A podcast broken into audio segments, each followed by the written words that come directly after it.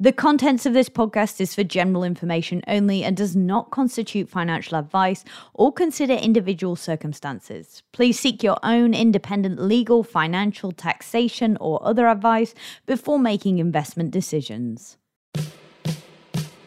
You are back with Decoding Crypto with me, Ed Stott, and my co host, Collective Shift CEO, Ben Simpson. Today, we are talking some big news, some huge news from Ben that has to do with the Australian Open. So, if you're a tennis nerd, you're going to love this one.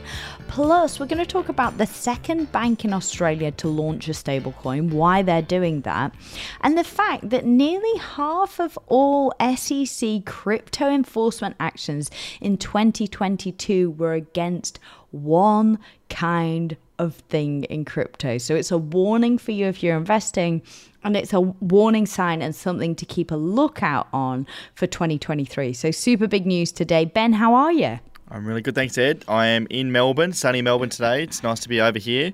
And yeah, we do have some exciting news. We've been pretty busy today. We're announcing that we uh, just partnered with the Australian Open Art Ball NFT. So, for those that don't know, the Australian Open has like a Web3 arm and they have their own NFT. Mm-hmm. So, basically, they have 6,000 NFTs that they are selling to, NF- uh, to tennis fans. And if you hold one of their NFTs, you get a bunch of different real world, like physical world benefits, and also digital world benefits. Mm-hmm. So one of the cool things is that the if you own one of the NFTs, you actually own a piece of the tennis court on Rod Laver Arena.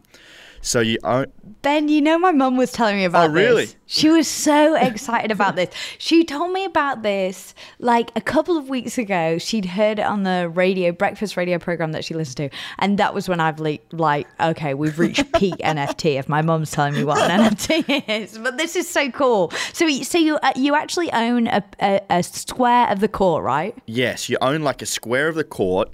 And uh, basically any winning shot from any of the Aussie Open matches, if the ball, so let's just say like it's, it's three match points and Rafa hits a no, Rafa's out. So someone hits a you know a, a, an ace, and that ball hits your section of the court. That metadata of like that ball hitting the court is then yeah saved on the blockchain on your NFT. So you could own a match winning point NFT, basically owning That's a piece cool. of history. It's a super cool, right? So then, what they also get is a seven-day ground pass to the NFT uh, to the tennis. So not only are you getting this digital world sort of like ownership with the the NFT and the metadata mm-hmm. on the court, you also get a seven-day ground pass pass plus We've just announced today that if you own an Australian Open Art Ball NFT, you also get a Collective Shift starter membership. So we have cool. built a personalized, we're calling it the AO Academy. So we've built a personalized experience for tennis fans wanting to learn about NFTs or crypto. You go to Collective Shift site, you connect your MetaMask, and if you have the NFT mm-hmm. in your mm-hmm. MetaMask, you get an account creator for you automatically, and you land in our Australian Open area and we walk you through how to navigate crypto safely and securely. So if you're new to crypto, we can help you set up your NFTs, help you get your MetaMask, you know, get everything sorted. Or if you're more of a degen and you own one of these NFTs, we give you some of our advanced stuff, whether it be portfolio structure, trends for 2023, um, and a bunch of different sort of DeFi and other related uh, resources. So super exciting. There's 6,000 of them, Ed. So we've we've you know delivered 6,000 memberships going live today. We've already had a heap of people sign up and it's yeah, it's awesome. It's really cool to be able to working with like a Web two brand and help everyday sports fans get into crypto. This is so cool. And I think it is a great example of how NFTs can be used. You know how pe- one of those things that people always bring up with NFTs is like, okay, well, I've screenshotted your NFT, so I own it now too. And it's like, no, it comes with so many other benefits, like you said in the real world, but it also changes and evolves as an art piece depending on what happens in the real world. Do you remember we were talking about that NFT that was created um, during the Ethereum merge? That you you it was a free NFT that you registered for, and if you owned that NFT, the NFT actually evolved during the Ethereum merge and became something else that you then hold as a, like a, um, a memento or a sign that you were there during the Ethereum merge.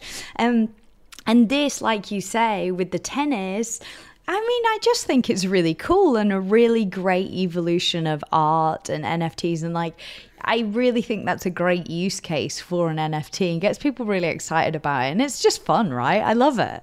It's super fun, and you're right. It's you can screenshot this NFT all you like, but you're not going to be able to get a. You can't get into the tennis. You can't get a membership. Mm. You can't get a bunch of other features and benefits that the uh, AO have delivered. And it's probably one of the, I think, one of the most groundbreaking NFT utility uh, collections I've seen that actually is like this is cool. Like I have a reason to buy this. This is giving me real world value. Like this is solving a problem for me. I want to go to the tennis. Yeah. You could have picked up one of those AO balls for a 0.11 ETH, so it's about, you know, $200. I don't know what a 7-day ground pass costs, but I mean our membership is $200 a year. So you already you're getting you know much more than what you're actually paying in dollar value of, uh, of you know sort of real world value. So yeah, it's it's really cool. I love what they're doing. I love it. That's so cool. Congrats. I'm really excited to see how it does though. And and so if people want an a uh, an open ball NFT, they can still there's still them available. They can go and check it out.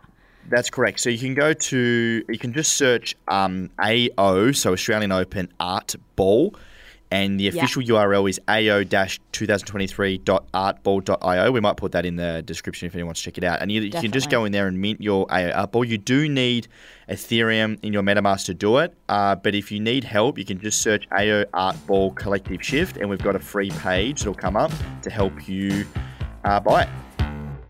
And so, next, we're going to talk about the second Australian bank to uh, launch a stablecoin. So, NAB have told the AFR that they're going to be the second um, of the country's major financial institutions to launch the sta- stablecoin. It's going to be called AUDN and it'll launch on the Ethereum and Algorand blockchains later this year, which is pretty interesting. So it's going to allow customers to settle transactions on the blockchain in real time using Australian dollars. Um, it's really cool. So it's the second of Australia's four big banks to launch the stable coin after um, ANZ minted its own ADC last year. So early uses of that coin have shown that the Aussie dollar stablecoins could play a role in Australia's energy transition plans. Um, because in June, investors used the stablecoin to purchase carbon credits. This is really interesting, Ben. For those people who are just joining us, can you just give us a brief outline of what a stablecoin is? So, a stablecoin is unlike Bitcoin or Ethereum, where they trade volatility, so the price goes up and down. A stablecoin, like the name suggests, is a coin that remains stable. And it's usually pegged to some sort of currency or basket of currencies to re- to hold its value. And in this case, they're using the Australian dollar as that currency. And it basically just allows you to transact on the blockchain, so it allows you to transmit value faster using the blockchain, uh, cross border, internationally, you know, whatever you want, when you want, and is much further down the line of, I guess, financial adoption or even uh, you know techno- technological advances versus the current you know financial system. So stable coins just allow people to transact faster and, and move money around cheaply uh, versus this current you know system that is completely outdated. Like the other day, Ed, I, I sent some money to my brother. I'm not sure if I said this on the pod, but it mm. it, it got lost. And they had to You're take joking. It took 15 days for them to try and go and recover the fund, not even recover them, just to find them. Took them 15 days. Then they said, yeah, no, it's sent. You have to talk to the other bank. Then the other bank found it. Then it was another seven days to get the money out.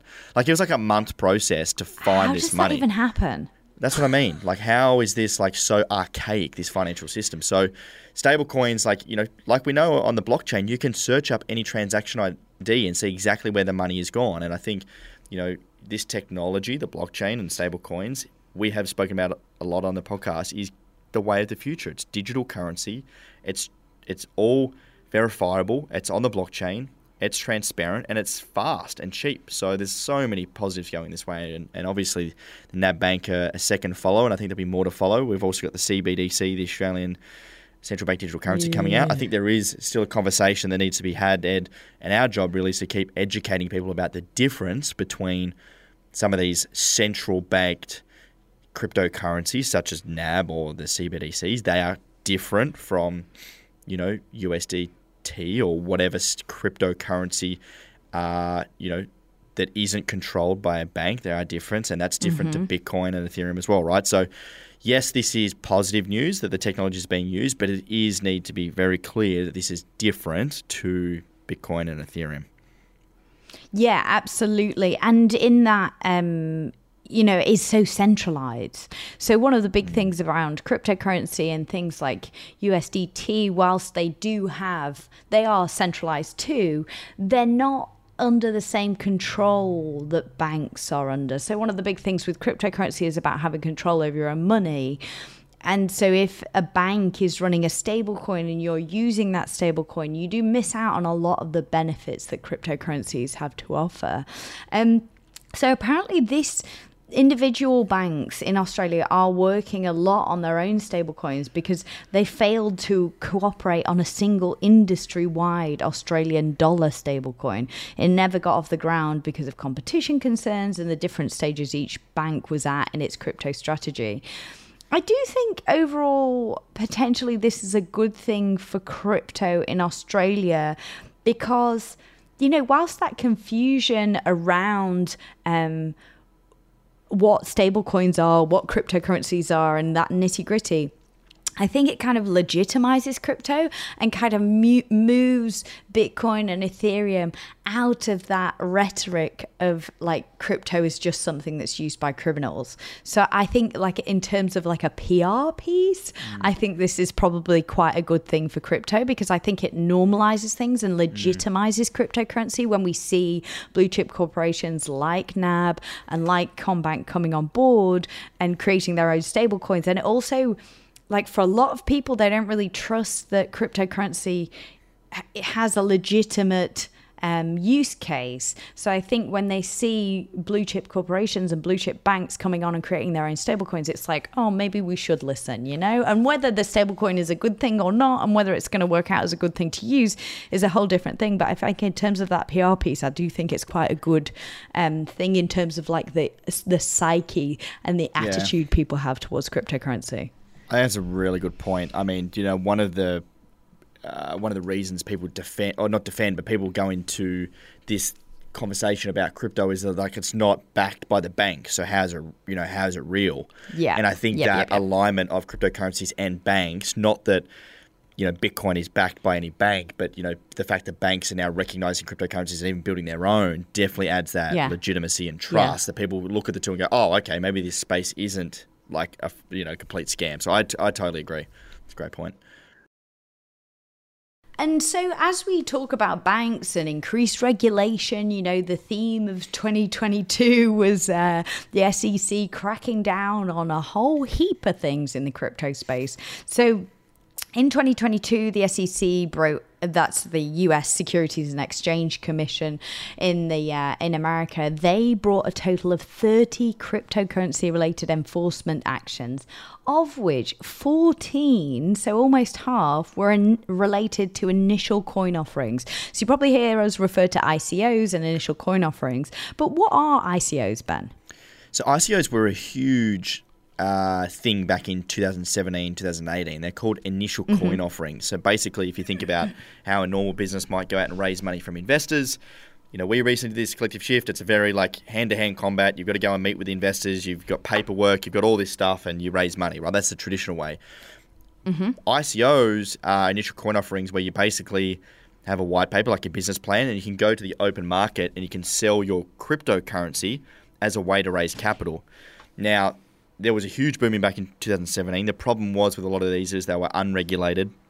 They were raising money, and a lot of the founders ran off with the money, and a lot of people got burnt. So there was a huge crackdown on mm-hmm. ICOs, and you don't really see them in the mainstream media anymore, just because how bad of a name they got.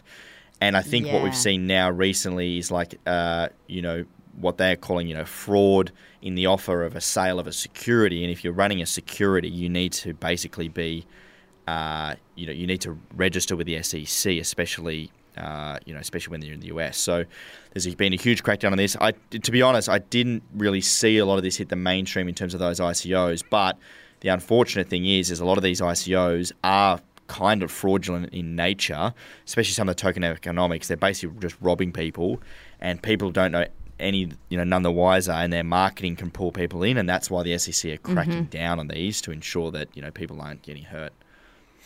And that's important. You know, we've talked a lot about doing your own research um, and looking into what you're investing in because often these in these initial coin offerings, what they're offering has no use case or any benefits for what you're doing. Like the crypto that you might be investing in or buying like there's no real point other than pumping money into this company or into this business so like really you have to look at that use case and what whether there's any need for this because there is a lot of you know I mean, dubious projects in crypto. So you have to be really careful, particularly around those initial coin offerings, because often there is really no point to them. Um, yeah, yeah, you do, and like especially when you know the other people that were uh, fined last year, which we spoke about on the podcast, was Kim Kardashian. I mean, she promoted some random token, right? You know, Ian, Ian Balina, man, he he went right back. To, I'm not sure if you remember him, Ed. Back to was like 2017, and he was just pumping coins nonstop. So you got to really be careful yeah, around these right. influencers being paid to promote these tokens. Unfortunately, a lot of them are just complete and utter rubbish. So please be careful and always question when someone is promoting a token and the reasons why they might be doing that.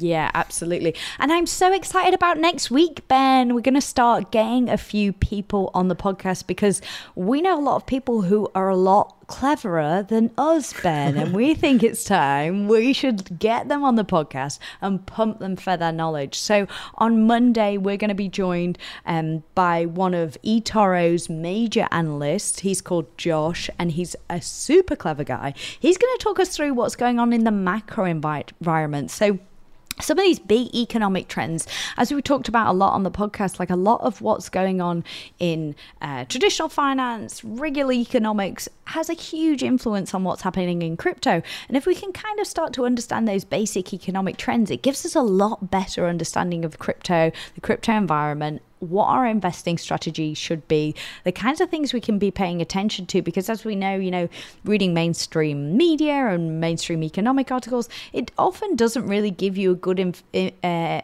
a good informed view of what's actually going on in crypto. So if you can start to read the environment and understand what's going on, it's really great for your crypto education. Plus, he's a really interesting guy and we're going to learn a lot of stuff. So I can't wait for Monday, Ben. It's going to be so much fun. Yeah, Josh is an absolute legend. He's a good friend of mine, a super smart dude, and I'm keen to get him on and kick us off of the new 2023 guest, Ed. It's going to be fun.